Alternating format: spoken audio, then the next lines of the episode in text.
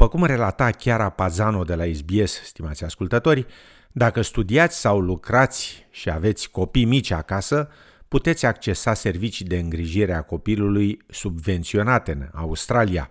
Există diferite opțiuni în funcție de faptul dacă îndepliniți testul activităților, iar nivelul subvenției guvernamentale depinde de venitul familiei dumneavoastră. Sara Gardiner este mama a trei copii, un băiat care tocmai a împlinit șapte ani, o fetiță de patru ani și jumătate și un nou născut de nouă săptămâni. Doamna Gardiner, care are o afacere proprie, a reușit să continue să lucreze cu normă întreagă în ultimii șase ani, cu doar pauze de 8 săptămâni când a născut al doilea și al treilea copil și afirmă că acest lucru a fost posibil datorită unei game de servicii de îngrijire a copiilor și libertatea de a lucra ore flexibile. I've used various forms of childcare, so nothing for my nine week old, but my eldest two, um, over the years, we have used everything from a private nanny, a live in au pair, family daycare, long daycare, and also KU preschooling. I have literally tried everything because there are advantages and disadvantages. You know, I, I guess no one service provider is perfect. And what I have learned over the years is that I need to use a combination of places. Afirma doamna Gardiner. Dr. Ross Baxter, secretar adjunct al grupurilor Early Childhood și Child Care Group din cadrul Departamentului Educației, Competențelor și Ocupării Forței de Muncă, afirmă că există mai multe opțiuni de îngrijire a copiilor pentru părinții din Australia. Centrele de îngrijire a copilului, cunoscute și sub numele de Center-Based Daycare, reprezintă una dintre aceste opțiuni. These are daycare services that are approved by regulators to provide really quality early childhood education and care. They're sometimes called long day care because they're often open from quite early in the morning and then they're open until the early evening so that people can access care. Afirma Dr. Baxter, adăugând că o altă opțiune ar fi cea numită Family Day Care. We also have family day care and that's a type of childcare that's usually provided in the home of an educator. So that means you take your children along to someone's home. That's usually um, most educators are women, but not all of them. You take them along to the home of an educator and they receive care in that person's home. Afirma Dr. Baxter. Există de asemenea îngrijire în afara orelor de școală, atunci când un copil are nevoie de îngrijire înainte sau după școală, de obicei între orele 6.30 și 9 dimineața, apoi de la orele 15 până la 18, precum și în timpul vacanțelor școlare. În zonele în care aceste opțiuni de îngrijire a copiilor nu sunt disponibile, există îngrijire la domiciliu, unde educatorul oferă îngrijire în casa familiei copilului. Îngrijirea la domiciliu se potrivește familiilor care sunt geografic izolate de alte tipuri de îngrijire a copiilor, care lucrează ore non-standard sau variabile sau au nevoi speciale și sau complexe.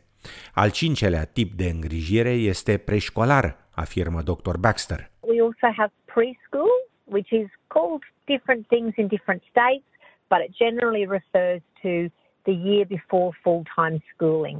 It's generally a more structured and shorter day of care. In some places it's called kinder, in other places it's known as preschool. And that's when children start to enter a slightly more structured learning environment and the Commonwealth Government and states and territories both provide support for that type of preschool care. Afirma Dr. Baxter, adăugând că în toate aceste situații, cu excepția celei preșcolare, vârsta copilului atunci când începe să primească îngrijire și atunci când încetează să o primească, este decisă în funcție de individ și de situația și nevoile fiecărei familii. Doamna Gardiner afirmă că a fost foarte bine când a avut copiii ei mici la o grădiniță de familie. I needed a service provider that looked after under two year olds. And the area in which I live in doesn't have any long day care centres for that age group. So I did start looking at family daycares. I also felt that the smaller environment of a family daycare with a small child was an advantage because there are only three other children in care at any one time and they're all quite similar ages. I guess the only disadvantage that I found with the family daycare was that if the carer was unwell or one of their children was unwell, or if they want to take holidays, then um, they close, and we didn't have any alternative childcare for that time. Afirma doamna Gardiner.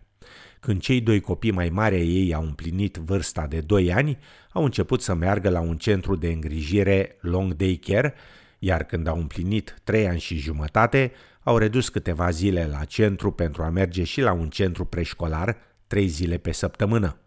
Doamna Gardiner afirmă că decizia de a avea copiii ei la un centru preșcolar cu un an înainte de a începe școala a ajutat foarte mult la pregătirea pentru școală a copiilor. With the long day care, they support the children from when they were two to develop their social relationships and confidence with other children. But as the kids reached an age close to entering school, I think they felt a little bit out of a place amongst the younger age group, which was there. Whereas in at KU, the kids are older and KU focuses much more on the early years of learning before entering school. So there's more of a focus on supporting children to take on responsibility, demonstrate independence, and develop skills they'll need for, I guess, a happy integration into the school world. Afirma doamna Gardiner. KU este un furnizor non-profit de servicii preșcolare, de îngrijire a copiilor și de educație timpurie, cu 150 de centre în jurul Australiei. Dr. Baxter afirmă că în Australia același curriculum ar trebui să fie predat copiilor, indiferent dacă fac anul preșcolar într-un centru de îngrijire de zi sau într-o grădiniță autonomă. the Commonwealth Government and the states and territories have all worked together to say there should be certain things that children are being taught and prepared for in that year before school. And that should really be no different whether they're being taught in the long daycare or in a standalone kindergarten or preschool.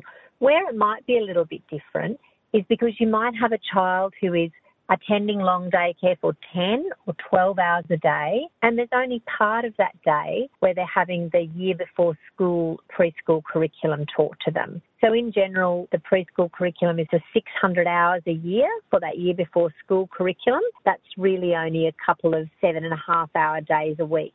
Afirma Dr. Baxter. Pentru doamna Gardiner, grădinița a fost însă mult mai ieftină decât îngrijirea la centrul respectiv. Dr. Baxter afirmă că există mai multe motive pentru care centrele de îngrijire a copiilor sunt mai scumpe. Sometimes why preschool can be a bit cheaper than long day care is that the state governments and the Commonwealth government subsidise that year before school because it's so important to children's schooling. And also because in a centre-based daycare, children might be spending the whole day there. You're really paying for 12 hours. You're not just paying for the preschool component, but you're also paying for the care for 10 or 12 hours. In some cases, you're paying for food and other provisions for those times. Afirma Dr. Baxter, adăugând că serviciile de îngrijire a copiilor beneficiază de finanțare de la guvernul federal. With preschool, with the year before school, we, the Commonwealth Government, provide funding to the states that gets passed on to preschoolers in that state.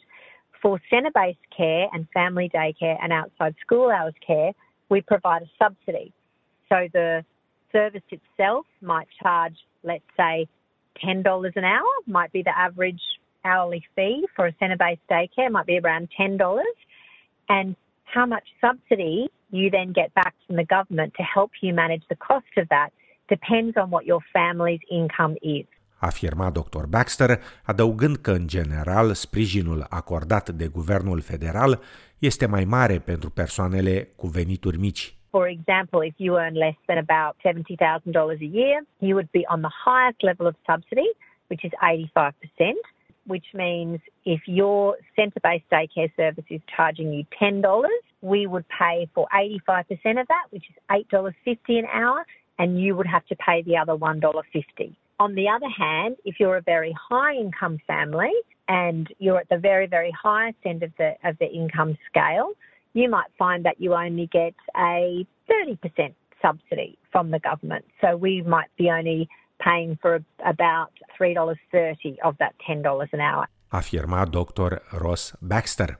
Guvernul federal oferă subvenții financiare numai în cazul în care familia îndeplinește testul de activitate, care cuprinde muncă, instruire, studiu și o formă de voluntariat sau alte activități.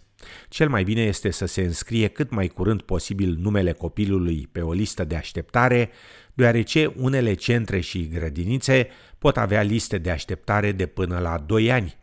Pentru a putea primi subvenția pentru îngrijirea copiilor, un părinte sau partenerul său trebuie să fie cetățean australian sau rezident permanent sau să aibă o viză eligibilă, cum ar fi o viză de categorie specială sau o viză de protecție temporară.